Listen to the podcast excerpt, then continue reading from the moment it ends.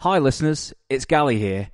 Just explaining that unfortunately, due to a technical issue with the hosting site, some of our audio in this episode sounds like we've recorded it on the loo. But I can assure you, we didn't. Anyway, normally on the Rewind Movie Podcast, we strive to give you the best audio quality possible. However, this time, I can't guarantee it. So, for existing listeners and for new listeners, please accept my apologies. I hope that this won't detract from you hearing about Mick Jagger's big helmet. And for those of you who have seen the film, you know exactly what I'm talking about. Anyway, please enjoy our episode on Freejack. Some rich son of a bitch dies, they save his mind in a huge computer they call the spiritual switchboard. There is nothing spiritual about that. Then they transfer his mind to your body. What do you mean, like a like a brain transplant? No, no. A mind transplant. Welcome to the Rewind Movie Podcast. The following review will contain spoilers and may contain strong language. Listen, man. These things can see you. They can hear you. Your voice goes out on one of these lines. You're done for. Today, as part of our throwback series, we'll be discussing Freejack, starring Emilio Estevez, I don't get it. Why me? Why don't they just grab somebody who's alive now? Mick Jagger, Okay, let's do it. Rene Russo, I don't know, but you're not Alex Furlong. You're the bastard who stole his body. David Johansen, Boy, this is just remarkable. You see, I've never seen a free jack before. and Anthony Hopkins. I've been humoring this simpleton for five minutes. Directed by Geoff Murphy. He's a free jack. What? We can't help you. Can anybody help you? Hello and welcome to the Rewind Movie Podcast. Get the meat. It's Gali in Glasgow. And uh, I hate the dark. It's Devlin in London. Just do one thing for me. Nibble my ear for luck. It's Patrick from London. He's photogenic, telegenic, and real good to his mom. It's Aidan in Vancouver. Hey! Welcome, Aidan. Welcome, welcome. Trust us, listeners. We haven't free jacked Matt. We actually have a new person joining the podcast, which is uh, To join the sausage factory. yes, welcome Aidan from Vancouver. So please, Aidan, explain to the listeners who you are and how we know you. My name is Aidan Dungate. I went through film school with these guys, became good friends. Um, we all ended up working in the industry at some point in time. I worked as a camera trainee and then a second assistant camera uh, assistant. And now I'm a focus puller and I live over in, and I decided to move over to Vancouver. So now I live in Vancouver and work in the film and TV industry over here, mainly working in TV and shoddy movies. So that's my background. As long as they're not dirty movies, Aidan. Right. I'll do whoever, I'll do whatever's paid, man. So Aidan, welcome to the show. I've got to, I've got to ask the question, mate. Of all the films, you've decided to pick Freejack from 1992, starring Emilio Estevez and Mick Jagger. Explain to me why and what the significance was. Every time I go and rent an action movie with my brother from Global Video in the town of Morpeth, Northumberland, um, there would be uh, we'd rent action movies, and this was this was always on the trailers at the beginning of every single one. And so I remember becoming super obsessed with this, like what what this movie was, because of how cool it looked at the time. And then um, eventually, when it was on BBC Two at like eleven thirty at night, I remember sitting down with my brother to watch it, and really grabbing us because kids like crap, I guess. And um, and then yeah, and it was and it was a movie that like uh, we recorded on uh, on on tape, and then would come back to watch endlessly, and then it went quiet, and I didn't think about it for probably twenty years plus. Um, and then randomly, whilst listening to the podcast, whilst listening to your guys' podcast, um, I was searching through the internet and was probably I think I was I think I was searching Emilio Estevez to see what he was up to. And then it was on his IMDb page and I basically remembered it. And from looking at that and looking at the IMDb page, it, I became so oddly late in, later in life fascinated by it because of just this strange mix of talent that's in there. It's like you look at the the cast and the producers and the writers and the director of photography and all these people of who's involved with it. You know, there's such a diverse like list of credits and you know and body of work that's there. And then you watch the movie and it's a very strange experience. And I don't want to tip my hand too early. It's so strange that there's such a talent pool there, and the product that is that comes out the other end is 1992's Freejack. Which I mean, it's uh, it's probably like the the most. I don't know. Would you say a, a obscure film? Like it's not even it's not even one that's really garnered a, a massive cult. No, the thing the thing was not a success. Like yeah. critically and commercially, it was not a success. It was had a budget of thirty million dollars. Worldwide gross was seven was just a little over seventeen million on return. Do you know what the score is that Rotten Tomatoes have it at? Oh, it's I think it's down in the twenties. Fourteen, one four percent. Oh my uh, It did pretty pretty bad at the time critically. Yeah, I mean, yeah, we don't normally we don't normally put any stock in the, the sort of the Rotten Tomatoes percentages, but that's that's pretty low, isn't it?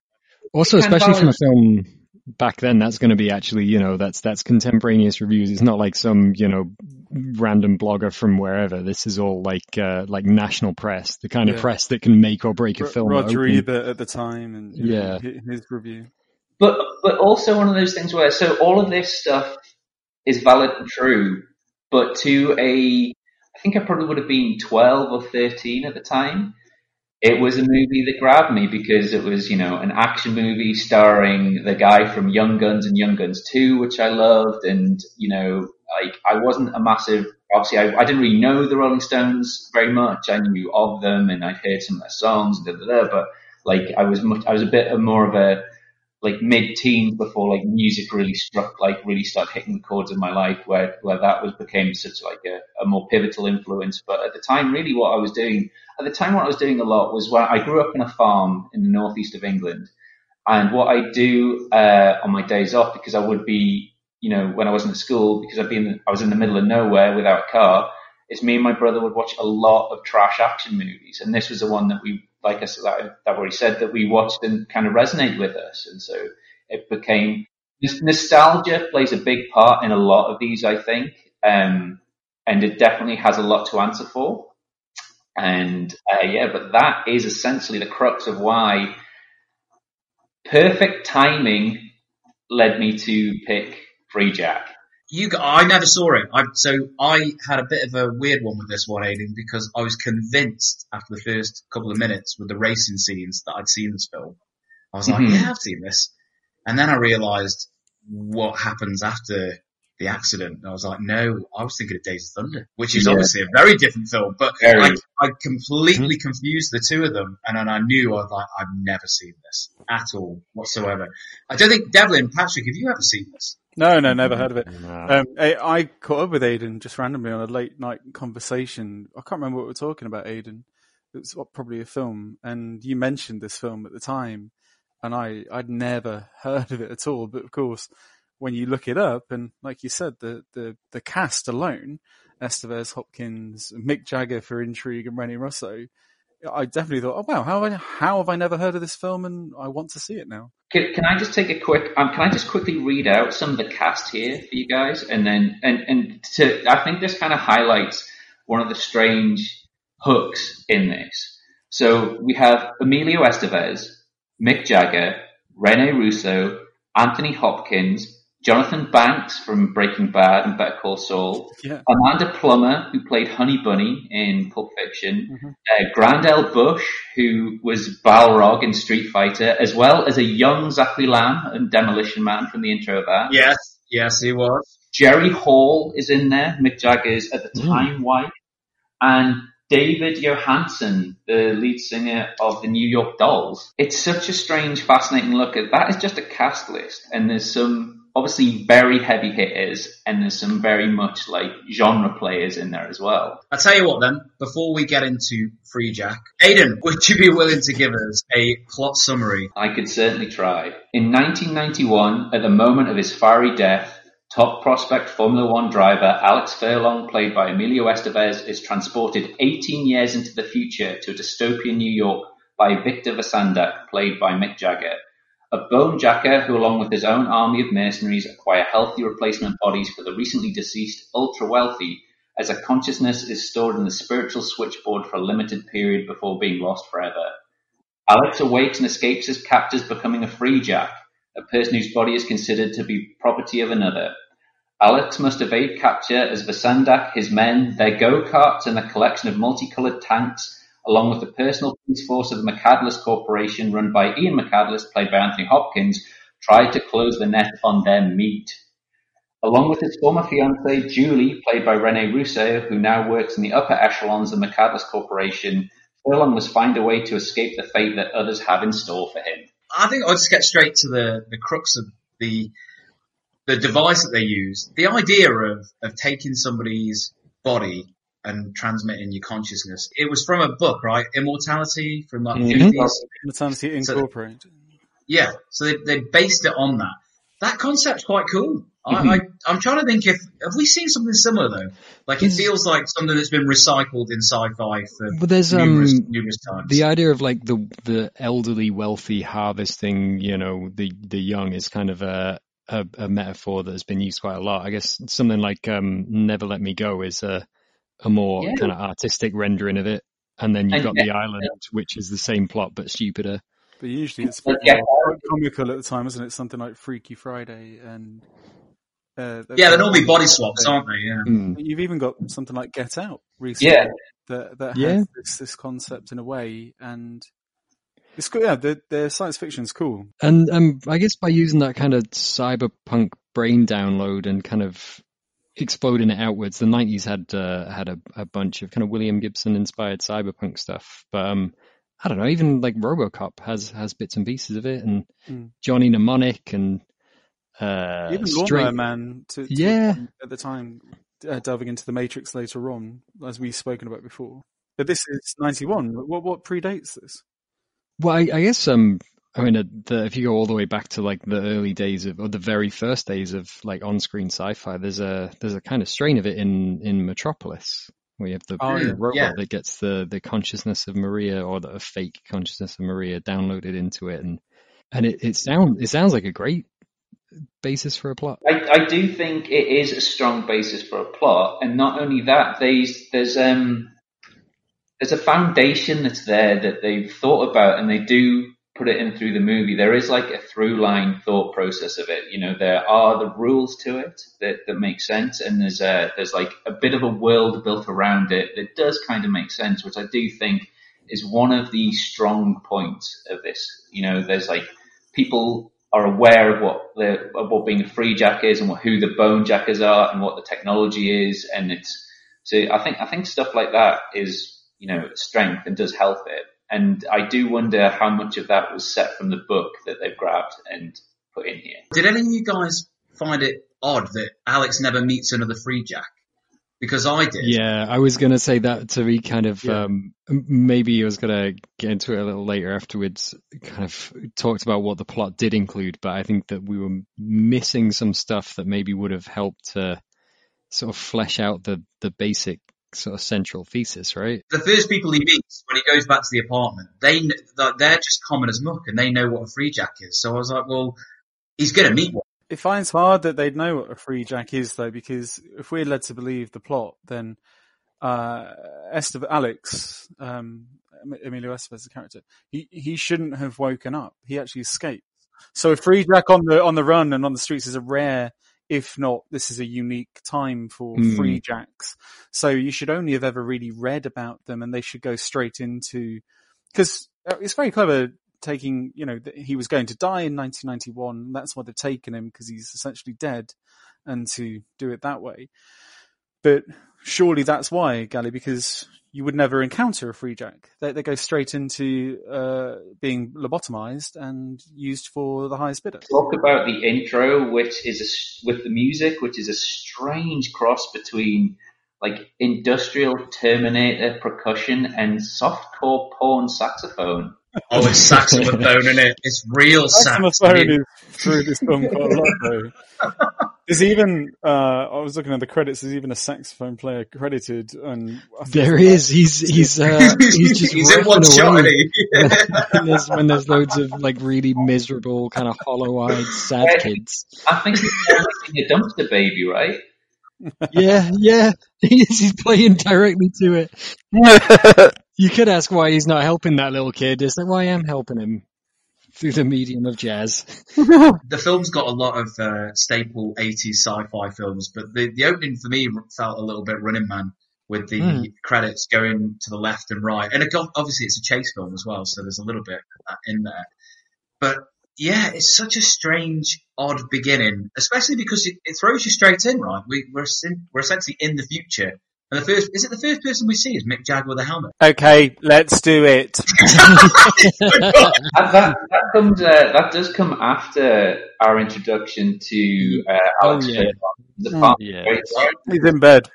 Oh, he's in The- the- bed. He the- isn't struggled with his fucking alarm clock. The first person we see is Estevez with his with his arse directly pointed down the lens. doesn't go topless though, Dev. Yeah, in like disgusting grey underwear that just swallow and kill. But then René Russo turns up and it's all alright. Even when Russo comes along, I didn't f- immediately get that they were boyfriend and girlfriend. I thought they were siblings. they are remarkably mismatched in almost every way throughout the whole film. there's a physical manifestation of the fact that they are not meant to be together. There's a shot when they he finishes his race and he gets out of his car and they're walking and it's in a long shot. Oh, it's awful. And es- Estevez is tiny. R- Russo is dominating him in the shot and they're, they're standing in step. And, it, and then, then, and then the next shot, they do a Tom Cruise because the, the over the shoulder reverse, Estevez is all about it. I was like, I was laughing my head off. I was like, when that they're walking along, Gali, it's really awkward, their body language and them hitting each other like they're best mates. She's taken most of this film very, very seriously, which it kind of stands out. And the fact that she has to go running over to his little pink sports car and say, "You're hot." Rock and roll driving, which seems like, seems like the, the sort of thing you'd expect to see on a knockoff T-shirt in a market in Japan. just, just random cool words named in a row. Rock and roll driving. Feels good. You're coming out of the turn. If you'd have hit the brakes a second sooner, that wouldn't have happened. Wait a minute, Lynn. You drive your typewriter. I'll drive my race Oh car. man, Alex, it's a computer. You are such an asshole. Computer! Sorry. I'll be alright. God, I hope so, Alex. I quite, I quite like though, Aidan. I quite like the intercutting between modern day and the future. It's quite off-putting and weird, and you know, it gets your interest straight away at this film. Again, as well, maybe it was only on rewatching, endless amounts of rewatching that um the the I, yes, I agree. It does it does it blends those two timelines really well, and then also it sets it up with the reason that like you know for their physical retrieval process, they've got to be at the location of the death from Yeah, Uh, I really like that. Yeah, me Yeah. too. And but it's so strange as well. There's a there's a in that in that part where um, Mick Jagger is introduced and they're setting up to do the the body grab essentially, and uh, Mick Jagger's watching the race in the past, but like it's happening currently. Like he wouldn't be able to watch that previously, I guess. It's so strange, and he's just, and that's when he looks at it and goes, "He's good." I don't know about you guys, but for me, Rene Russo kind of fits in there. She's like just below Julianne Moore, and I've always just thought that she's got like a regal quality that means that when Mm. she's trying to play young in those early scenes, I don't buy it one bit. I mean, I know that she used to be a model, and you know, Yeah, but Gali, how, how can you buy it when 18 years later all they've done is change her hairstyle? I know, I know. She's uh, she's been fixed, hasn't she? She's had the doc. Uh, she's had the doc treatment with the. I said, didn't, didn't you would recognise me? so, Well, and it, and even later on when they have a rekindling moment, again, we're jumping ahead massively, but then I have their rekindling moment and Rene Russo says, uh, I'm, I'm so much older.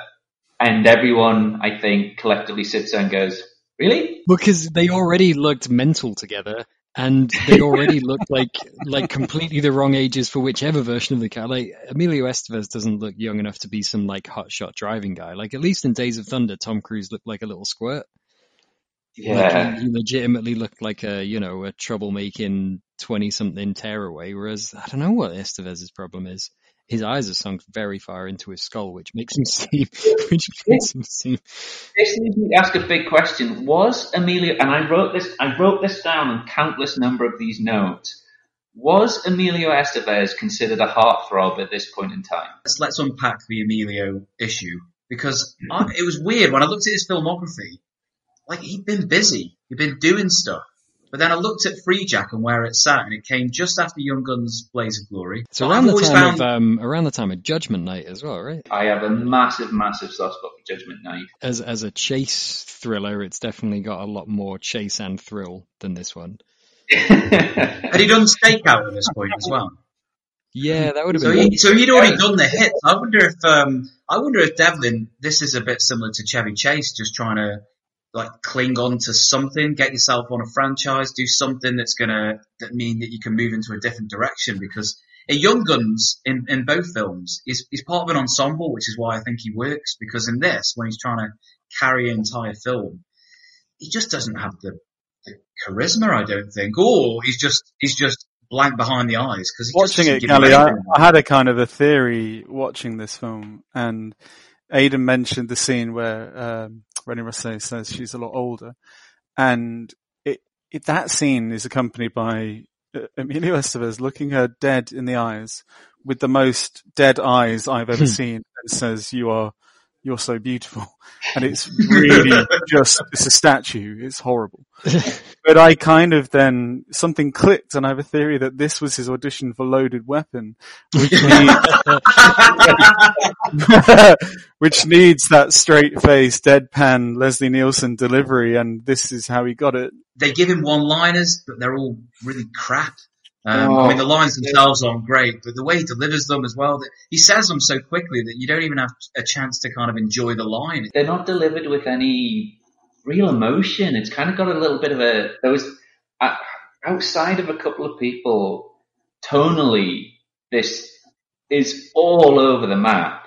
But Estevez does seem in this to hit a lot of almost like that soap opera telenovela style, um, like delivery on a lot of stuff. It's it's a little bit disconcerting. You feel Yeah. like you've got a little bit of a psychopathic like background on there. There's a bit at the start when he's uh, when David Johansen is trying to introduce him to these uh, prospective sponsors, and he's going to have to do some ass kissing, but he's not there for that. He's a rebel, and he he gets introduced to a guy from a spark plug company, and it's like Mister Plugs, and that's it's it's it's a very and I he gets referred to later by uh, Rene Russo as a bit of a hothead, but you don't really see that.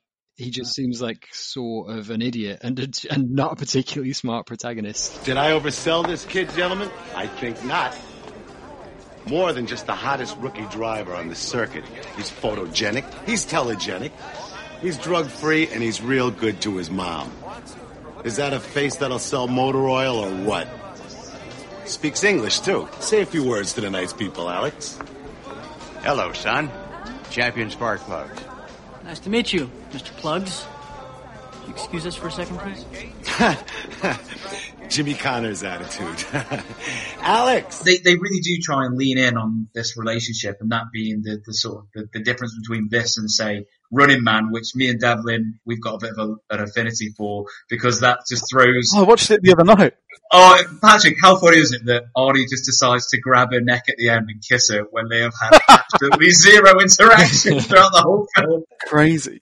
I, I, talking of casting decisions, I would have liked Michael J. Fox to have done Freejack in the Estevez position. I think he would have nailed this. It'd have been oh. so different for him to have gone from the kind of pulpy, uh, you know, Back to the Future, which was far more commercial, to something a little edgier with this. I wondered if Estevez had kind of got the Bo' Selecta treatment with that Craig David got. you know, because of A Night of the Roxbury. I, I, I, I actually mentioned it earlier. You know, the Emilio, like, The was he just a bit of Ducks a, guy, I swear to yeah. Was he, was he just like a running joke at this point because he was like the lesser Sheen? I know he was Well, that was, I mean, that was a couple of years, like, A Night of the Roxbury was a good four or five years after, after this. This was the year before he did Mighty Ducks. I think probably Mighty Ducks was the thing that made him a bit of a meme. I think we I think we need to leave Emilio alone for a bit now. Yeah, I'm sorry, Emilio. like, should we move? Because Should I we do move? like Emilio Estevez, and you know I, I love him in Mighty Ducks. Mighty Ducks and Mission Impossible were my first impressions of him when I was younger, and I liked him in both those films. But, but now he's acting alongside Mick Jagger. Mick Jagger acting alongside Anthony Hopkins. I know, but let's face it, Aidan. Anthony Hopkins did a day on set here. I'm very conveniently away for now, but I joined, I joined you via 1992's equivalent of Zoom. Oh, I'm sorry, I'm, I'm still away. I love how they put a built-in story reason as to why Anthony Hopkins is not on set throughout the whole film. And then the, the funniest, you know, the funniest thing in the film is the reveal of Anthony Hopkins. Spoilers, uh, and who's not seen it in a in a coffin. But, but they couldn't get Hopkins to lie down for a oh. shot, so they had to build God, Lord. It looks as convincing as one of those statues of a Native American outside a cigar shop. Did Hopkins agree to do this before Silence of the Lambs, and then his agent say, "Am I fuck doing anything more than a decade Yeah, on free Jack?" Or did he just say, "Anthony, you're hot. Just take whatever roles get thrown your way." Freejack was completed in '91 and was supposed to be released in the l- in mid like August time '91, but because it Ah. was it, its uh, pre-screenings and pre-audiences were, reviews were so bad, they decided to delay it and try and better it. So really, they would have been released at the same time, both these films. Or a Oh, okay, similar okay. time in 1991, so it's hard to judge that. Well, Well, that proves my theory then. I also think that it's. Um, I mean, Anthony Hopkins will take a decent paycheck as well, right? I mean, that Transformers movies, etc. And he had done. I mean, he was obviously very well known before this. He'd done like movies that got a lot of um, like critical acclaim, and you know, he'd, he'd done Elephant Man and and The Bounty, like that. He's, he, his body of work at this time was still vast. So, I mean, there is that whole Ben Kingsley scenario where they turn around to him and say, we will give you X amount of money and you will be here for, we will fly you to Atlanta for two days. And, you know, that's got to be a very appealing um, option to just Mm. essentially slum it for, for one, right? Yeah. Hmm. Although he is great in his his final scene. I'm act- uh, I don't know about you. Were- Ray, are you convinced that he was actually doing it for love? It did make it did um it did tie in why it was Emilio Estevez that they chose though. Which Yeah. Yeah. I quite liked having a proper Yeah, reason for it. Yeah. And he's so hell bent on it being Emil, uh, on it being Emilio Estevez because even when that scene uh, where they go to, we don't know it's Anthony Hopkins, but that, that scene where they uh, after after Furlong's escaped, after fucking lobotomizing like seven medics, like shivering wrecks, which you know, okay, but that um, there is that scene where the where the execs and Jonathan Banks and that other exec go up to the spiritual switchboard, I guess, to to to talk to the shadowy figure, and uh, and they say, you know, oh, should, we should start thinking about an alternative body, and there's a, an outright no, it's that or nothing. Which I do think indicates that it's like the reason that the only reason he essentially wants to live is to have conquest over and and get the love of Rene Russo. It felt like a comic book film at that point. It was like Doctor Doom had turned around with the, Hmm. the hood reveal. I'm so glad you said comic book, Gali. Um, may I just take us out of the film very quickly and ask Aidan to quickly tell us his comic book story because I really want to hear it. Okay, so I'm pretty sure in like 2006, one of my first jobs that I got in the film industry was a I was the video assistant on a movie called Brideshead Revisited, and uh, that was filming in uh, Yorkshire, Leeds. And I was obviously being a student at the university. I got picked up for like the uh, uh, like a trainee position essentially, along with uh, our friend Luke Selway, who's also works in the film in the camera department, who was their camera trainee. Now we'd shot for about I think a month and a half and like I had, I knew, I knew next to nothing about what the about how the industry worked or you know the ins and outs. I would just turn up and set. Someone told me very briefly how to do my job, and then I'd mainly carry heavy stuff around uh, after people whilst you know we filmed. Um, we got to the stage where they were going to go down to Oxford and London for two weeks, and they want to take all the crew with them. And so they asked us if we were going to go, and um, they said they would pay us per diems, which, and then they handed us a brown envelope with a couple hundred pounds in, as far as I believe. Now I didn't know what per diems were. I Oh, know they're glorious. was handed. I was an idiot, and I was handed uh, uh, an envelope of cash, and I pretty much immediately went to OK Comics in the centre of Leeds and spent every single last cent, uh, every single last penny on, on a stack of comic books. Which I then proceeded so that I was given the money on a Friday. I bought the comic books on a Saturday. I'd read them all by Sunday.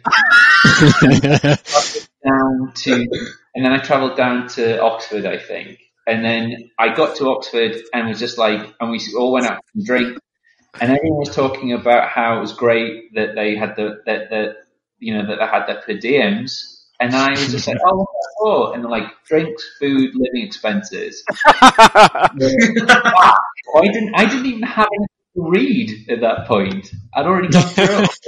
So that was a great life lesson because I mainly then scab beers from our friend Luke every now and then because I was broke.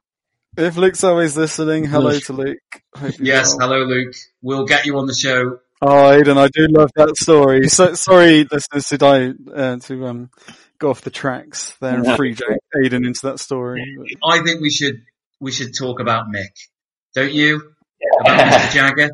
Or what's his name in this? The names in this are ridiculous, by the way. Vis-? Vis- it's either Vicendac or Vicendic, and it sounds like Yeah. every single character pronounces it differently. I think I think it's in because I think Emilio Estevez, I think Alex Furlong starts referring to him as Vicindic as a as a as like a jab. Well, before we get into talking about Mick Jagger and what we think of his performance, I have a question, and maybe this feels a little bit loaded, but can somebody of his ilk, with his star persona, can they can they transform and be in a film and embody a different character?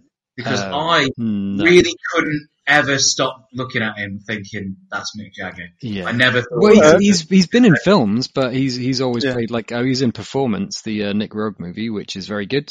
Uh, But again, he's playing you know Jagger, and he's done work with Kenneth Anger. But yeah, it's all based around him being Mick Jagger of the Rolling Stones. He played Ned Kelly in the movie Ned Kelly in 1970. I've not seen I can't speak to it, but also, I mean, he's done, he's obviously, he had done things that, you know, were a bit outside his wheelhouse. He was in a scene that was, I found out he was in a scene that was cut from Fitzcarraldo. Mm-hmm. Oh, really? Yeah. Oh, okay, that's interesting. So, I mean, Yeah, I had obviously, no idea. Was it cut because it was just like, that's fucking Mick Jagger doing that? I, I ask you this: w- Would you ask the same question if it were David Bowie? Well, the thing is though, with Bowie, and obviously I'm I'm thinking of Labyrinth. He's he's essentially an extension of David Bowie in that film, is he not? I mean, that's I guess that's what I'm driving at is that there's nothing at the Sandak that feels like it's Mick Jagger. It feels like he's obviously trying to to show a different side of his personality. Like the other one I look at because you're right about David.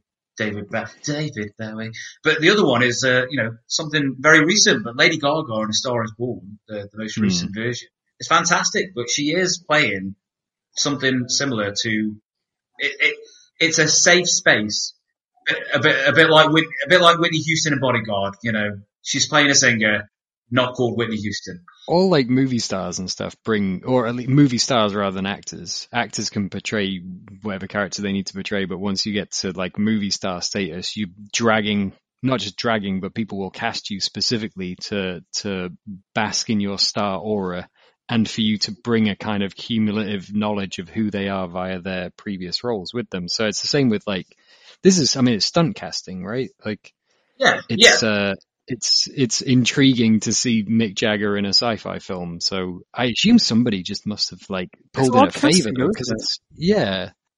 He said he only had like two weeks to respond and to get involved in the project, though.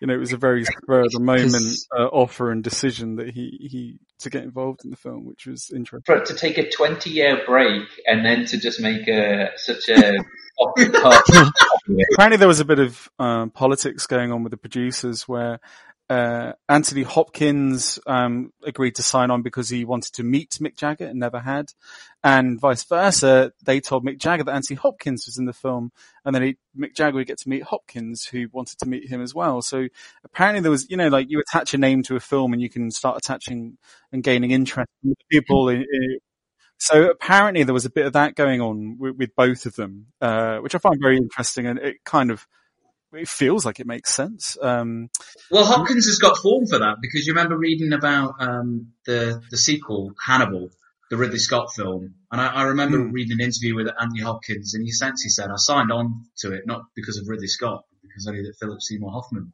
was was mm-hmm. signed on." So, you know, that, it's interesting, isn't it? But I can imagine Anthony Hopkins just wanting to meet Mick, although I couldn't he just go to a gig? You, when you sit in that sort of world where you know you're such a you've got you're looked after, you're cared for, money's not an issue. You know, you've got the adulation of millions of people like Mick Jagger, and I guess you look around and, and think, well, what is it that, that what do I what's like the little things that I want to do? What are the little things I want to check off my list? Oh, I, would love to meet Anthony Hopkins. Oh, what this this thing? Yeah, fine. I'll do a few weeks on that. You, do you know what I mean? Mm. Like the, the, your choice, that your reasoning for certain choices is not the same as a jobbing actor that's playing, you know, like a named part in a few episodes of like Miami Vice. And I don't know why I went to Miami Vice, but you know, you know uh, there's just different. You, the higher up you get, your the reasoning for choices becomes different, and sometimes yeah. you know there's, there's very there's similarities between like all human beings and what might make might what might help them make a decision, and sometimes it can just be down to oh yeah, like I'll go. Like he even mentioned strip clubs in the interview, Mick Jagger, where he's just like maybe he's just like I yeah. hang out at strip clubs for a bit with Emilio Estevez because you know? that's what you do. yeah, that was a great interview, wasn't it? it? It got a little glimpse into his life because I think he just had his fifth child, so he was like, oh, I need to get out of the house and go to a strip club. a strip club in Atlanta with with with. Uh, I, I wanted to go with Charlie Sheen because he seemed like more of a left, but I got the lesser. I got the lesser Estevez. Let's talk about Mick Jagger. Yes. Why is it that it feels like that he's delivering his lines phonetically and he has to pronounce every consonant and every vowel because it was really, really putting. It, oh, I couldn't work it out. It was like, I know you. Get the mate. I, I mean, is that? I've never really actually heard him speak until Patrick, you sent that link. So is that what he sounds like, or was he just reading yeah. the lines that way? He's weird. a bit like that, but I do think he was uh, enunciating on this film. It did seem like a a performance decision because he he's trying. For me, he's trying to do a kind of you know straight faced delivery, cool guy, nothing phases him delivery. Um, and maybe that's what he was going for. And if it's Mick Jagger, who's to say the director didn't just let him do whatever he wanted? Mr. Vacendak is leaving now. He is no longer on this case. Let me tell you something. I said I'd deliver Furlong, and that's what I'll do. Feel free to make any arrangements you like. I read the same things about the problematic test audience and then the reshoots, Patrick, and I know that they yeah, added yeah. a load of uh, comedic scenes, took out some of the action, added a few more character scenes. That's what I read anyway. And I guarantee when Mick Jagger FaceTimes Emilio Estevez during a tank chase, that stuff wasn't actually originally in the film because Mick is going at like a he's at 11, isn't he? He's gone, he's at 11. Like when he's like, oh, it's me. Like, I'm not afraid of the dark. It's like, what? It, does, it doesn't actually cut into the other footage of that uh, chase sequence when he's actually got a straight face. It's like, what is going on? Hey, Furlong, it's Sendak I hate to tell you this, but it's speeding. Where are we going? Oh no! I hate the dark! Piss off! You can't get rid of me that easily. the beginning of that whole sequence with the FaceTime conversation, it's so strange because like Alex Furlong and Victor Vacendak have never met or had any interaction by this point. And goes, "Hey Furlong, it's Vacendak," and then Emilio Estevez almost reacts like, "Oh, okay." Like it's are they meant to know about each other? It's, It's the yeah, constant duel, it's it? weird, It's the it? constant They're, they're trying. They're trying to jump ahead to that whole, you know, the hero and the. I, he's not really the villain, is he? He ends up being like a kind of partial villain, anti-hero, rogue character. But yeah, they try and make it as if they're we're two sides of the same coin, you and I. but without that actually being remotely the case in the plot. Yeah, they, they've not had anything. They've not had any scenes together which builds like a rapport. Yeah. Well, talk about. I know you're a big fan of the stalking in the warehouse, Aidan. We need to talk about creaky leather. very, very creaky leather. At numerous points in this movie, um, Mick Jagger is wearing some incredibly loud creaky leather, like uh, in in um, Michelette's office. Very slow stalking chase, which just revolves, which just involves a lot of shuffling in creaky leather, with kind of Mick Jagger looking like he's a really confused granddad, not Mm. sure what he's doing. I mean, it might have been very late at night, and he's just like, "What? Oh, is this is this Atlanta?" And then just fucking because he, he wanders over. This is meant to be a guy that's got a military background, I would imagine. He's the leader of a band of mercenaries, and he just kind of shuffles left and right in the open, and it's Oh yeah. At at one point, just presents himself as a target to four lads with machine guns and manages to not get shot by any one of them. wearing the biggest target of that insane helmet. Yes, the insane helmet and his and his his jacket, which I can only assume is a taxi car seat cover. When he starts counting, um, I'll give you five minutes, Ed. Start. um, one Mississippi, two. They, some reason, uh, it clicked finally that what he reminded me of, and it, like this, sh- this shouldn't be um, a criticism of this guy because I think he's a great actor and very funny. Devlin, someone we've seen live, uh, Jemaine Clement. Oh, yeah. He, he, when he started counting that, it really reminded me of Jemaine Clement doing in his funny New Zealand accent, just being silly. And then I realized like this performance is just so strange and almost laughable in its simplicity. Cause he doesn't do, there's no range here with Jagger. It's, No. whether he's trying to terminate it up or be a really cool rock star that's There's um there's one little bit, you know, with his uh with his mate who's got the the the scars around the eye and the one the, the one sunglasses lens. oh, is this when he tests out whether he's lying on the computer? Yeah. Are they supposed to be a couple? No, it's like legitimately because they thought of it. They, you know, because I mean, Jagger's always had a bit of a kind of uh, androgynous appeal, and and uh, uh, he's kind of famously, I as far as I'm aware, he's kind of famously sort of fairly open about these things. And I just, I, I saw like there's some there's some chemistry, and he's playing it so Do kind you of really sneaky. think that this film is going to put that subtext into it? It's no. But also, maybe they decided between them, like, fuck it, this is how we should play it. It's the only way it makes it an interesting scene. Otherwise, who cares? Yeah, well, I mean, to be fair, they're in what looks like his living room, not in like a, it's not like a HQ, is it? He sat down, he sat down having some sweets. It's the it's the the look of offense on the guy's face. Where it's like, you you want to test me?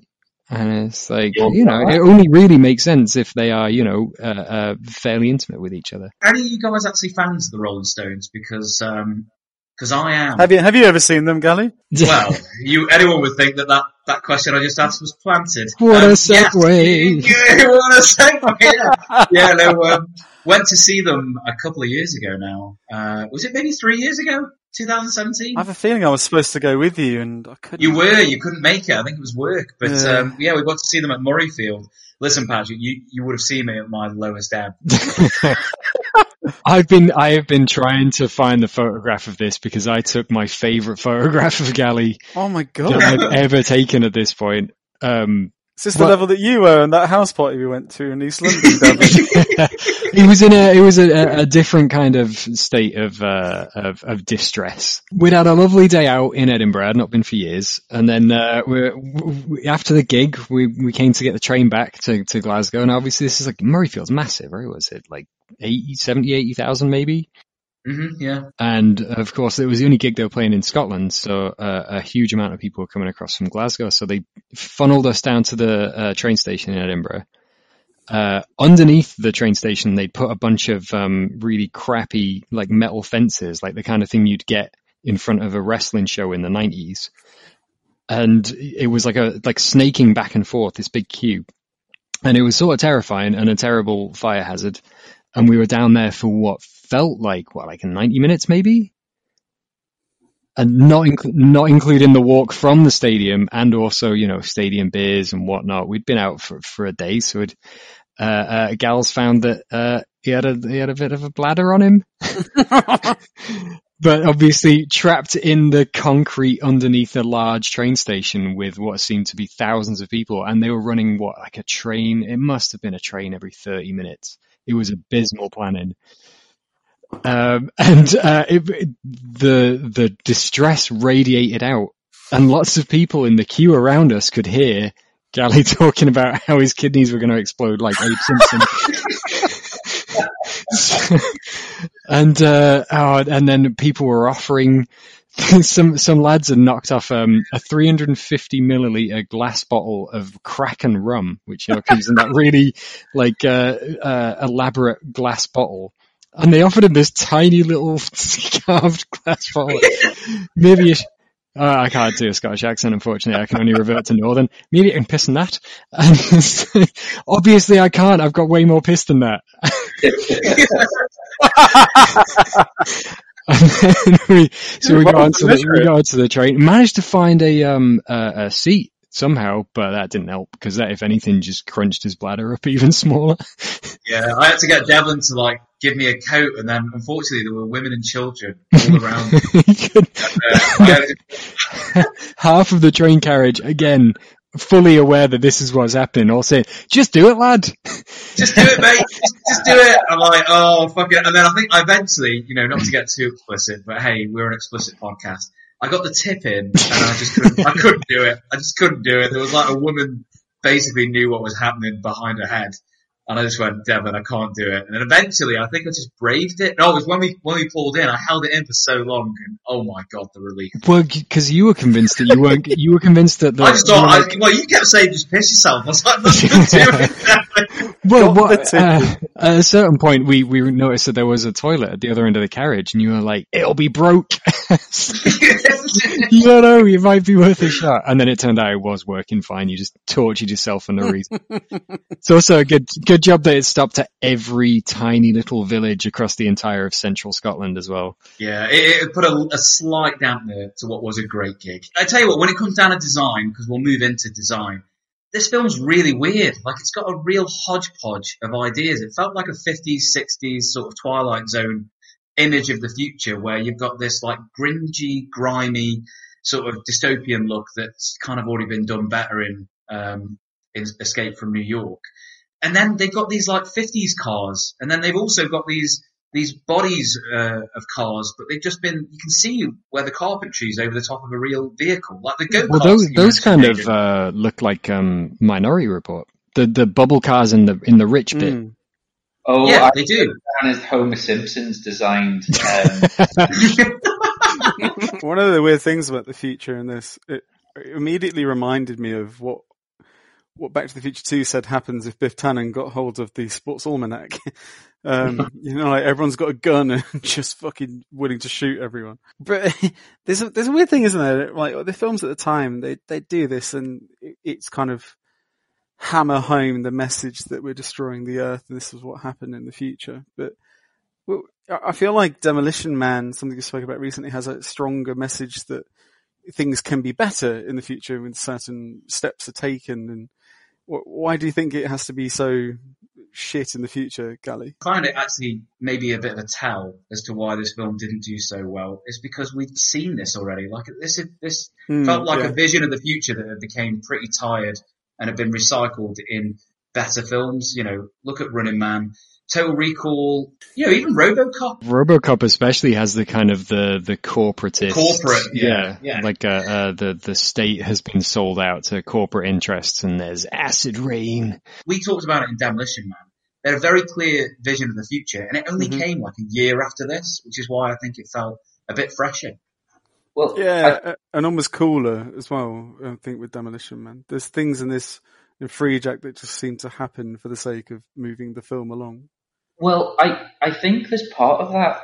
It might be there's there's so many kind of references and um and throwbacks to other things that have come before it that they're I don't know if they're trying to pay homage or just they looked at like literally a shot or a scene and thought that concept's cool. We'll put it in this because I mean there's people involved in this that were like the producer Ronald Shusett was involved with Total Recall. He wrote the screenplay. You know, a lot of people involved in this that have, done, that have been involved in the, with these other sci-fi movies and with these other like um, projects that have these links to this to to to free to Freejack because I mean there's like even the cab when it turns up the cab the, the music accompaniment to the cab turning up and him jumping in is very reminiscent of Escape from New York.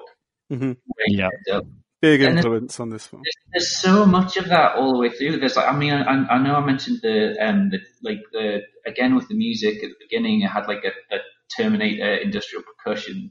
There's, the, there's, you know, there's, there's little throws to like the wet, to, to, you know, the Western, to a, to a Western where they're like, where Emilio Estevez is in the, uh, is in the diner and, you know, he's kind of having the standoff with the guy that pulls the gun on him and that's kind of like a scene out of Young Guns and due- to the way he was dressed, there's just there's a lot of moments in this movie that seem to be taken from like a snippet of something else and dropped into it to amalgamate to you know to and and, and slice together to make like a series of sequences, none of which are particularly strongly coherent, but at the same time is an attempt build a world and tell a story, which I don't necessarily think works very well. Aidan, I don't know if you can rationalise this. Why do we spend so long with um, with the the commissioner from The Wire uh, just eating, eating a rat? Because that scene goes on for about seven minutes, and I was Yeah. like, "What are we doing in this chase film? Just sat at the dock talking about eagles." I mean, I was laughing because I was like, "What the fuck is going on?" That yeah, as far as Frankie Faison's introduction as he, he- on his IMDb page, he's down as Eagle Man. I think Rat Man would be more um, it would be more fitting. But uh, yeah, that is a very. I noted that again on numerous notes saying about how off kilter and out of place that scene seemed Hmm. To the stage where it's got its big push in at the end on Frankie Faison's face. That that suddenly I was just like, is this meant to be dramatic? Is this meant to be because there's I don't know whether just everyone in that in that scene's got like involved with it's got the tone wrong because at one point Furlong Alex Furlong pulls out his gun after he's jumped off the bridge after the after being chased by go karts and tanks a champagne delivery truck. would you which you shared the top off of like a cartoon. Oh. Yet the steering wheel remains intact despite the fact it's comes ha- it's. But like he, so he's jumped off the bridge into the water. He's climbed up and he pulls his gun out and he says something like, "If the, is this what it's come to? What's the point?" And I was like, "Is he meant to be contemplating suicide?" Man, if it's come down to this, what's the point?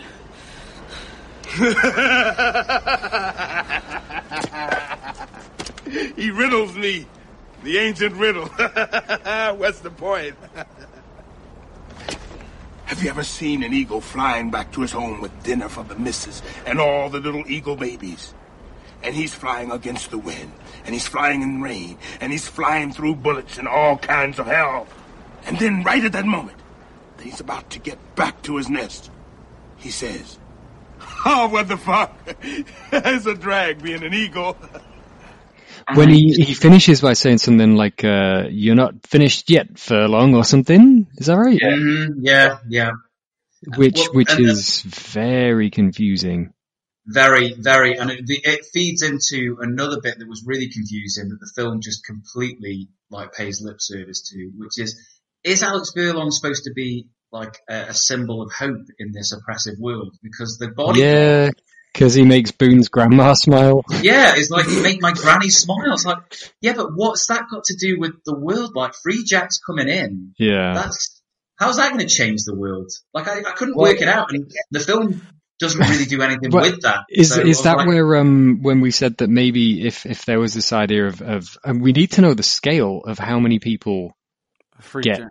get bone jacked, right? Because there's a bunch of stuff they they could have done. One of which was um because uh, uh, Rene Russo after she gets uh, uh, reunited with with Alex. She's supposed to be 20 years older than him, even though neither of them look any different. So it's kind of the, the age difference is lost, which is a real shame because you could do a lot with it. What if um, we were in a world where, because she's at a high level corporate position, she probably sees a lot of other very wealthy people. What if a bunch of them were just like swaggering 20 somethings who had, you know, they'd been replaced by like, I don't know, some, some famous movie star. Cause if you, if whoever's died has to be famous enough that they know exactly where and when they died.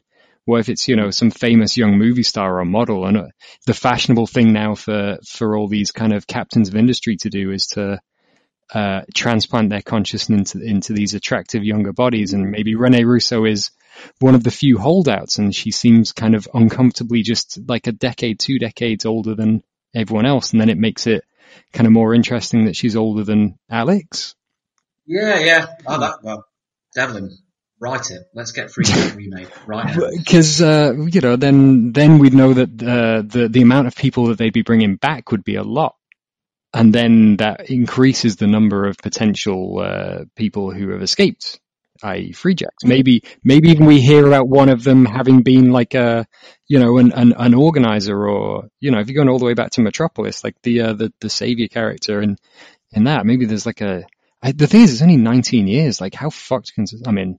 Not that you want to tempt fate, but like, how not only fucked can society get, but can it completely forget what it was like less than 20 years ago? But that scene where you see the crusty old dude getting his blue plate special and it looks revolting, uh, I was just, uh, there was a lot in there that was just like, oh, this does kind of like set, this is, you know, a decent bit of world building. I waited 20 minutes for this shit.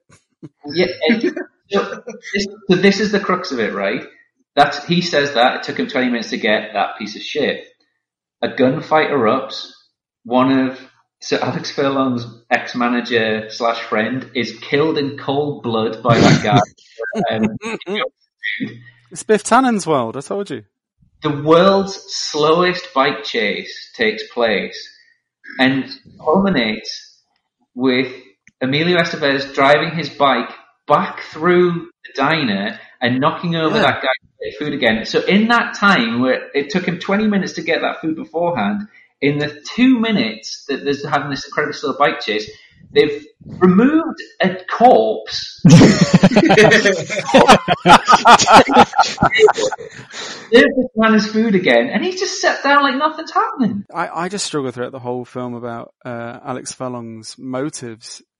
Hmm. Surely he'd want to go back to 1991. Yeah. Why did we never explore the science and ask if the science could get him back? Is it feasible? Is, what is the time travel rules in this? Is it two way street? Is it one way like in Looper or something? And I, I was kind of struggling, waiting for that explanation. And I, he, his kind of whole motives in the whole film, I, I just don't really buy him. Like, He's a protagonist who's literally confronted his own death. yeah. He essentially died, like he was uh, uh, fractions of a second away from impending death. He's had to see his own death, pretty much, and then he's been yanked out of it. Um, it's a real, it's a real open goal that they've missed there, not having a character who's, you know, uh, uh, completely fucked and instead just wants to be a Estevez chucklehead. Yeah, but, but the, the film wants to be an Estevez vehicle with a sci-fi action slant. The, the problem I had with it was that Patrick was touching upon my biggest issue with this film, which is, is yes, it's totally all over the place, but where's the momentum? So when he when he mm-hmm. gets into the future, the first thing he wants to do is find his girlfriend. Okay, fine. When I mean, I don't really buy that. I'd be more concerned about what the fuck's just happened to me. But okay, let me find my girlfriend. He finds his girlfriend. She dismisses him. Then he's on a chase. It takes him about an hour to finally say, right, I need to find out the person that's, that's trying to claim me. Yeah. It's like, mm. why aren't you doing that? Why isn't this a straight up, like Harrison Ford, a year later, The Fugitive, investigate the thing that has caused you to be, to fuck your entire life up. Instead, Yeah. it takes him like an hour to go and have a conversation with Rene Russo to understand, oh right, okay, so we need to get in touch with someone to find out who's trying to claim it. It's like, no, that should have been the first thing. Once you knew what Freejack was, that's the first thing you want to do. Right, who's after me? Also, with the science, just a quick one, and Aidan, you've watched it the most. What happens to, and I have a theory on this, what happens to Anthony Hopkins' body at the end when they swap consciousness? What happens to his body? Just disappears from the set. I think Anthony Hopkins, they ran out of time with him and he fucked off, so they had to do the remainder, cause he's not there, his body's not there on the floor, and surely, if they're saying it's a swapping of consciousness, his, his body should still be there, right? Anthony Hopkins' physical body, I believe, is down on the hundredth floor next to Michelette's office. But I thought that was a ruse. I thought that was all. I thought that was his real body, and then because then when when they get called back up in the elevator, they go up to the 200th floor, and that's where the spiritual switchboard is. And so that's just his. I was under the impression that was just his essence. Kind of like a visual manifestation that he's. like when he did the Star Wars thing in the hoodie earlier on in the film. Yeah. People don't want to photograph that horrible model of Anthony Hopkins again. So Usually a consciousness would have to be, at the time I'd imagine a floppy disk being inserted or, you know, a USB, but it's just a floating image of himself then? yeah, Lawnmower Man graphics. Lawnmower Man, yeah. Mm. I will say, I will say this because I've, I've dogpiled on this film for, for some time. I do quite like when the transfer is a, is is happening and we see um, Estevez kind of retrack moments in the film. It's a little bit cheesy, but I like the effects and I think it's quite it's it's quite disturbing. I was like, this is the bit that Oh, felt quite creative. Or, oh no, Devlin, are you going to scoff and just say it was all a bit shit? I, I, the- it was the, it was the scream and his face turning into fire and the fact they did the same scream I think three times. Yeah, three times I counted it too. I was like, I thought that was quite disturbing though. It felt Lynchian to me. I, I, I liked the bit before it. I liked the bit where um uh, Hopkins was sort of wandering around and he'd walk out of a building and then the building would disappear behind him. Dreams may come. Yeah, the clouds kind of racing overhead, suggesting that he's running out of time. TV screen that comes up and then he appears behind them. I liked all that stuff. That was quite cool. Yeah, it was. I honestly, I, I thought the film really picked up for a little bit there. I was in. There's a really cool matte painting when they go up an escalator as well. Did you see that? I did. It looked kind of uh, like 1950s futurist art. I Yeah, thought it looked ace actually. It was really kind of. I would have. I would have liked to see more of that. Well, it, it, Yeah, it more of that. stands out like a sore thumb because it's just the only shot that looks Yeah. like that. If if there was more design like that, I'd have been happy. But yeah, What do you call that? Like art, art nouveau sort of, kind of like the Rocketeer sort of designs. That Mhm. kind Yeah, of yeah, no, mid you- you- forties futuristic stuff. the shadow, that kind of thing. Yeah, Yeah, it's not just like standard cyberpunk nonsense. It's actually got a little bit of proper design There was to some it. good design there. And you know what? If I'm gonna, you've spoken, you're positive there, Gali. For mine, I actually think the film's shot and lit quite well. I think it looks quite nice. Oh, there's silence. um, I I think, don't I, think the cinematography's got. I a think yeah. TV. I think I get think confused it's- because the set designs for shit. So it's like the the stuff they are filming is crap. But I think, I think the cinematographer here is done, you, you can tell he's given it a go. Yeah. Hmm. Like, I can tell there's effort in the cinematography here and I really appreciate that. When Jagger is stalking Estevez for 10 minutes, it is just a warehouse, but he's made that warehouse the best Yeah. That looks like such a such a mystery science theater three thousand type film. Like there, there's a bunch of these films they used to do on Mystery Science Theater 3000 where they they'd make fun of them, and it is just like little little helmets and and little carts riding around an abandoned factory.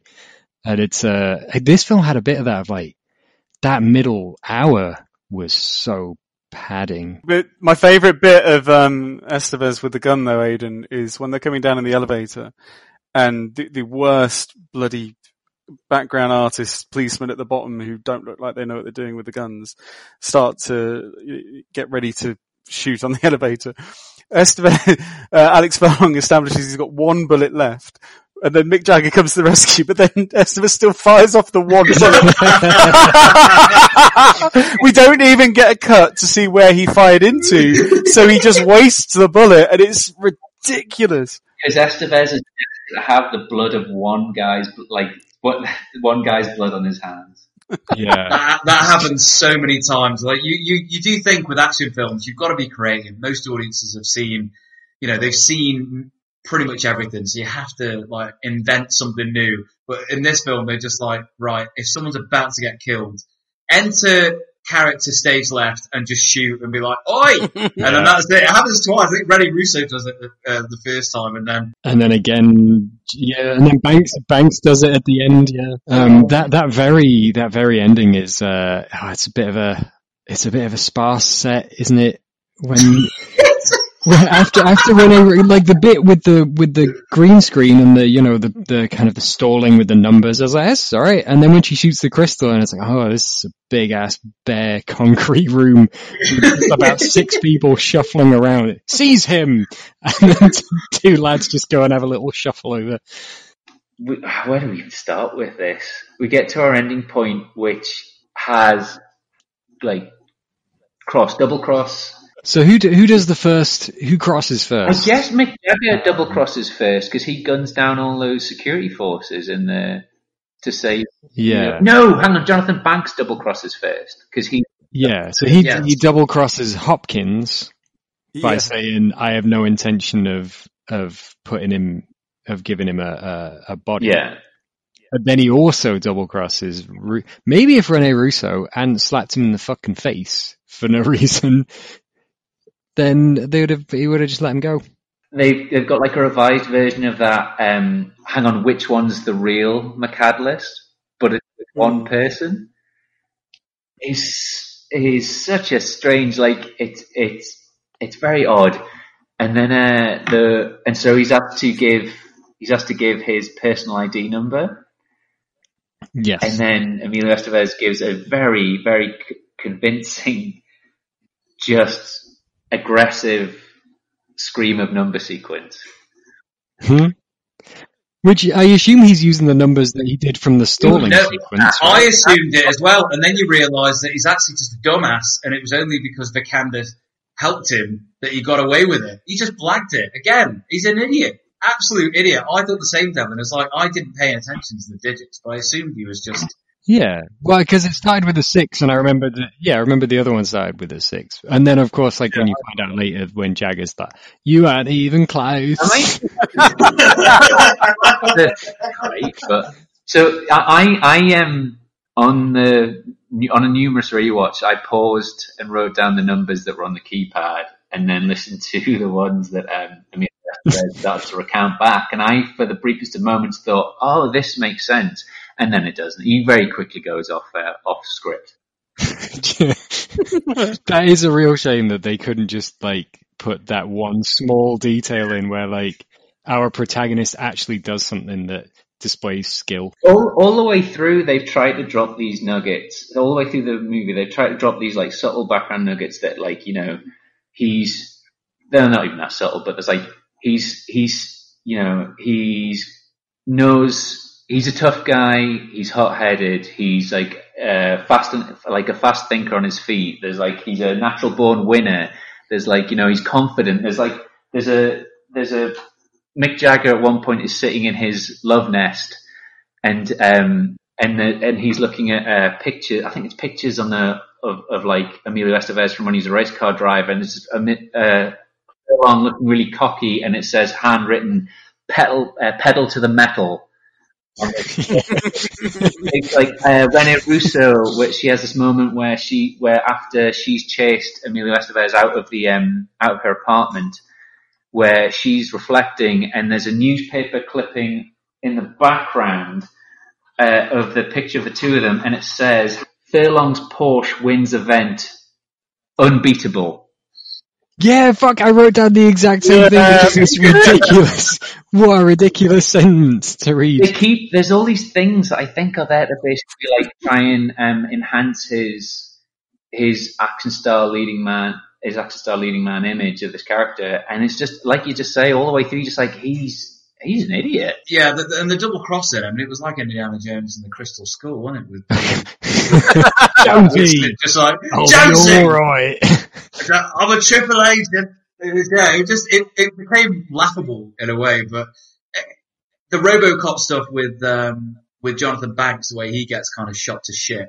Like they needed more of that. Basically, there just wasn't enough blood and guts if they were going to go. I guess they they changed their mind, didn't they? It was clearly a far more harder dystopian future action film, and then it kind of reined it back into a, a slightly more comedic piece. Because we're not even mentioned Amanda Plummer as the um, hilarious, hilarious nun, but that had to have been like an insert. That couldn't have been in the original film, surely. Like it's just so random, but she's great. She brings a different energy to it, but She's in a different film though, yeah. she's in a different film, yeah, like As completely. as is the the scene. I mean, she only pops up twice. First time to do some comedy blasphemy and give Emilio Estevez a gun, and then to kick Jonathan Banks in the testicles Yeah. in a Yeah. scene that just starts and Have then ends. that.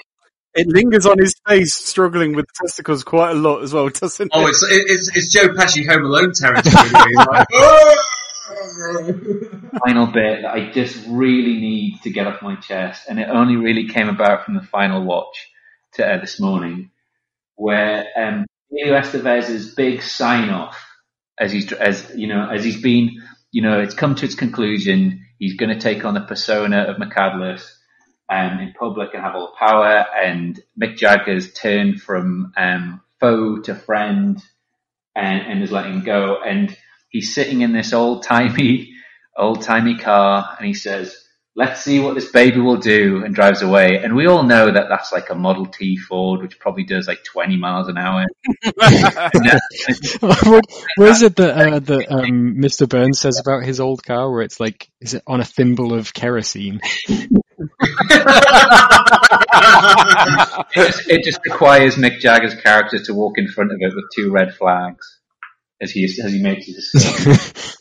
Well, there you go. That is Freejack. So um, I do feel like my consciousness has uh, has left me, and I've been replaced by someone else. Mainly someone who's uh, been overly, maybe overly uh, critical of this one. But we will see what we all think. So, Aidan, I think we'll start with you because this is the reappraisal of uh, a child, a beloved child, childhood film.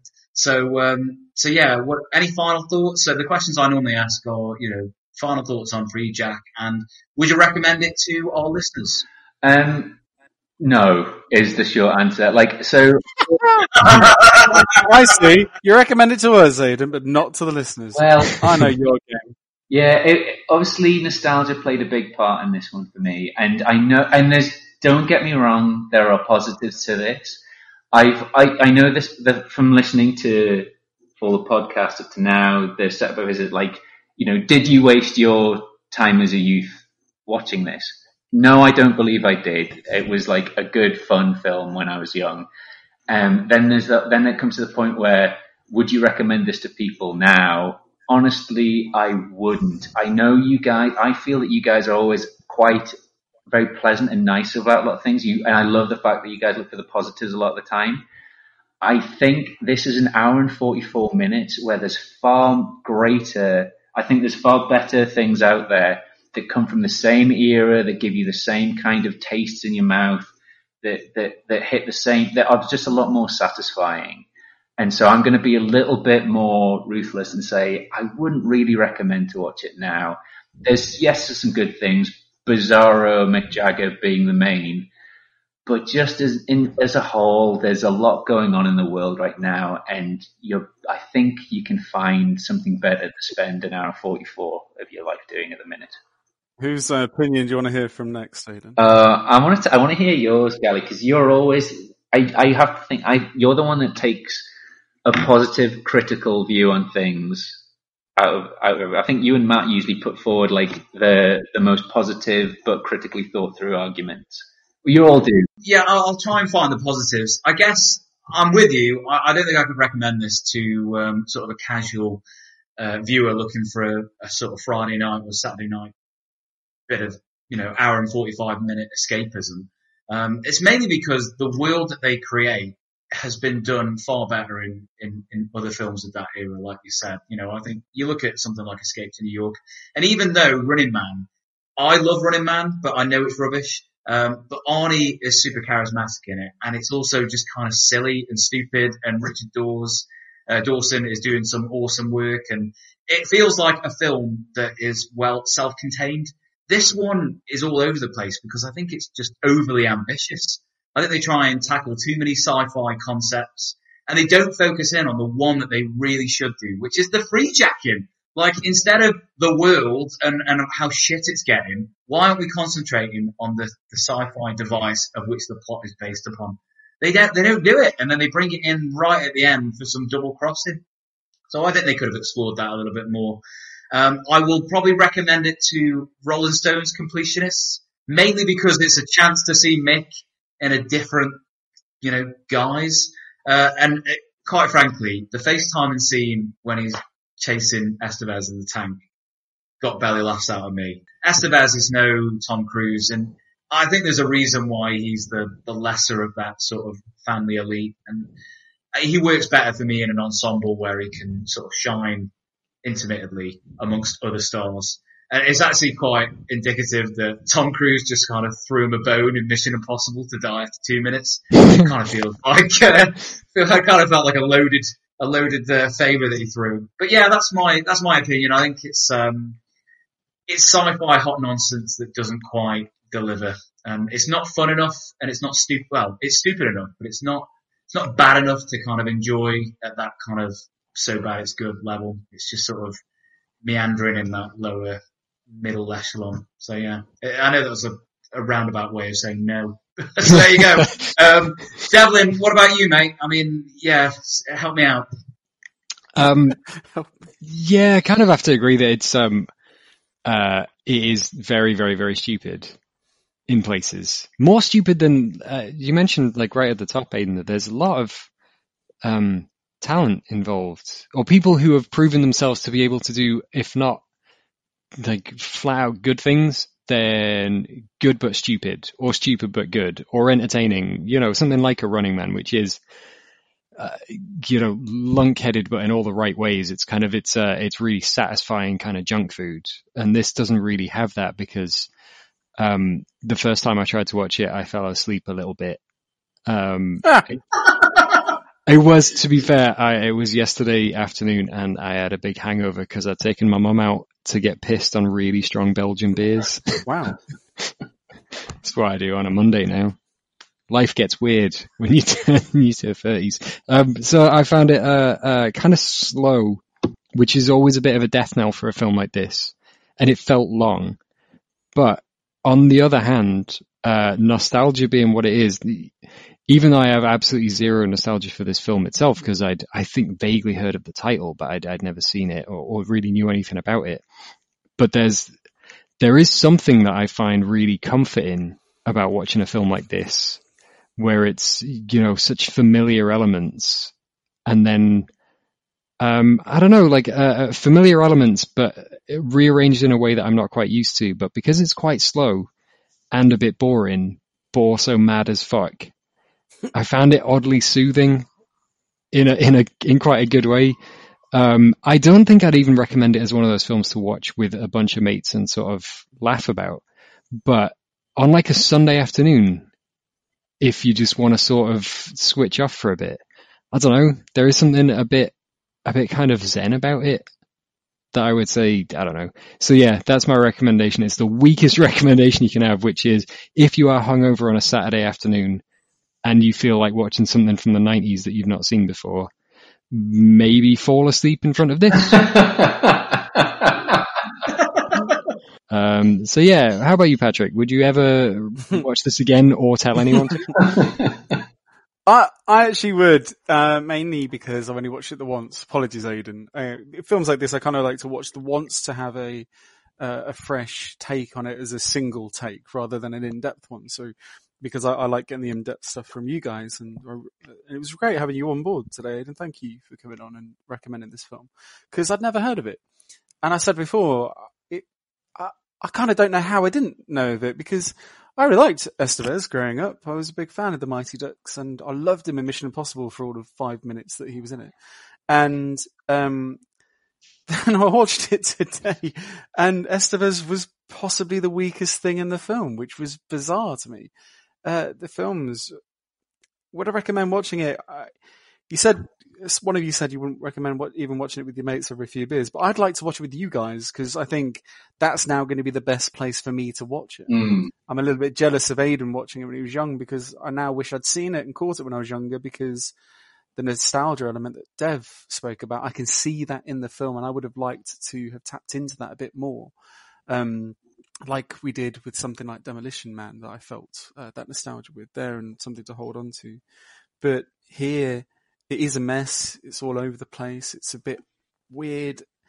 Uh, hold the wonderful, but I, I will take some positives from it, which was the kind of visuals, the crazy visuals at the end, the lightning bolt coming out the head of the fire. so I really enjoyed all of that mentalness. I, cause I was kind of like, whoa, this is new. This is the wonderful along with the weird. And why isn't the film more of this? Why isn't the film just unabashedly just go on full on fucking mental with the visuals? The Lawnmower Man stuff. I, I wanted loads more of that when I saw it. The matte painting, gothic element of the escalator. And I see things in this film that could have been so much more. I, I did mention Amir Mokri's, um, cinematography because I think he really tried in this film and I think he did his absolute best with what he had. Um, cause we've spoke about sparse sets and the production are not always working because they didn't. 30 million might not have been good there and it might not have been the right director for it because it's, it, it is, there's large parts of the film I am, I do turn off a bit. Uh, I, d- I fucking still don't know what the Eagle monologue was about. I, don't, I don't think I ever will. Um, but you know, Mick Jagger has a bit certain, um, just an odd presence because he's shit, but he's got a presence and I can't stop watching and I'm really drawn to him Well, in the film. The guy's And- a born rock star, right? It, it must be. I just wanted him to dance though, Aidan, or do a little bit of moves like Jagger or something. But it, the film does leave me wanting more, which maybe with Devlin's ideas, which sounded fucking great, should get together with our friends that seen the sequel and write the second film of this because there's potential. It's obviously come from a good book with great science fiction theory. And it's a shame we didn't get that. Like Gali said, we don't get the free jack stuff. And I, it's, it's almost unforgivable for that. It's almost unforgivable as well because there were some chase sequences where people were being knocked out the way and screaming and they didn't even use the Wilhelm scream, which is ridiculous. yeah. So, guys who are, uh, well, I don't know, none of us recommended it. So, but if you want to disregard, disregard what we said, and uh, I don't think we've ever had that. We've always had sort of like There's a no bad recommend- publicity, No, no, this this is true. This is very very true. Um, so yeah, if you want to catch uh, Freejack um, in the UK, I mean, I always get this wrong, but I checked definitely this morning. Um, not available on any of the normal subscription sites. Uh, you have to pay. Uh, I think it's three pounds forty nine for rental, a tenner to buy on Amazon Prime. You're taking the piss there.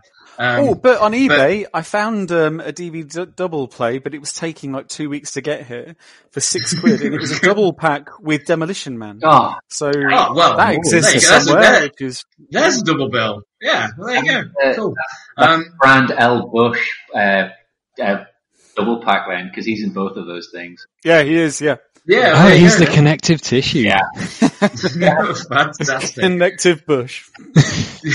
yeah, it's, it's on Goo- Google Play, Amazon Video, something else. Yeah, yeah. yeah. It's basically you're gonna have to purchase. I think you can get it on YouTube as well. You can rent it. It's like three forty nine. I was trying to rent get it on. YouTube. I Um, couldn't get it on there, Gali. I, I I rented it from uh, from Prime, and it said from two forty nine. And Yeah. that would be the SD. And I was like, I'll have a bit of that. I'm not paying an extra pound to see something that looks like shit from 1992 with some more definition. And it wasn't available. Yeah, they put same. it straight onto the HD. Oh, that's a that's a very very cheeky of them. They're getting greedy, aren't they? Amazon? Sucking Bezos. Um, yeah, but there we go. So if you want to if you want to find Freejack, you're gonna have to you have to pay and plug in. Um, but there we are. Um, so we'll say our goodbyes. Uh, before we do, Aidan, thank you very much for for coming along. Uh, we would love to have you again. Um, no, uh, Aidan, seriously, thank you very much for coming along. Um, I hope you enjoyed it, your first time uh, as a debutant on the, the Rewind Movie Podcast, but hopefully not your last. Um, so we'll, we'll definitely get you on. Um, yeah, we'll get you on as, as soon as possible. You pick the next film um, that you want to do, and we'll we'll put it in our schedule. Um, but yeah, I hope you enjoyed it. Guys, I've had a. It's been been really nice to catch up and do this, and I I have I did apologise to you off air about choosing this one. Um, you know, we've all made mistakes in our lives. Mine is no different, and this is one. Hi. Sure. We've never seen it. I'm glad to see a new film, Aidan, so thank you.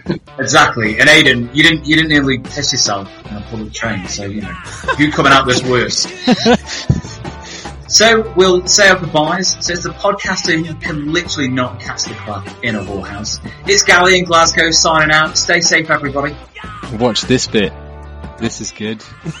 Stephen in London, thanks very much, for joining us and for and for bringing us this film. Much appreciated. Uh, I wouldn't want to dance to it, but that's a pulse. It's Patrick from London. Thank you guys. Thank you, Aidan. I'll hopefully see you soon. Uh, thank you. Uh, fuck, I forgot there's a sign off line and I didn't have one. My debutante-ness showing through. So I'm just going to sign out. So thank you very much, guys. It's been a pleasure. This is Aidan in Vancouver. Thank you very much, and we'll catch you next time on the Rewind Movie Podcast.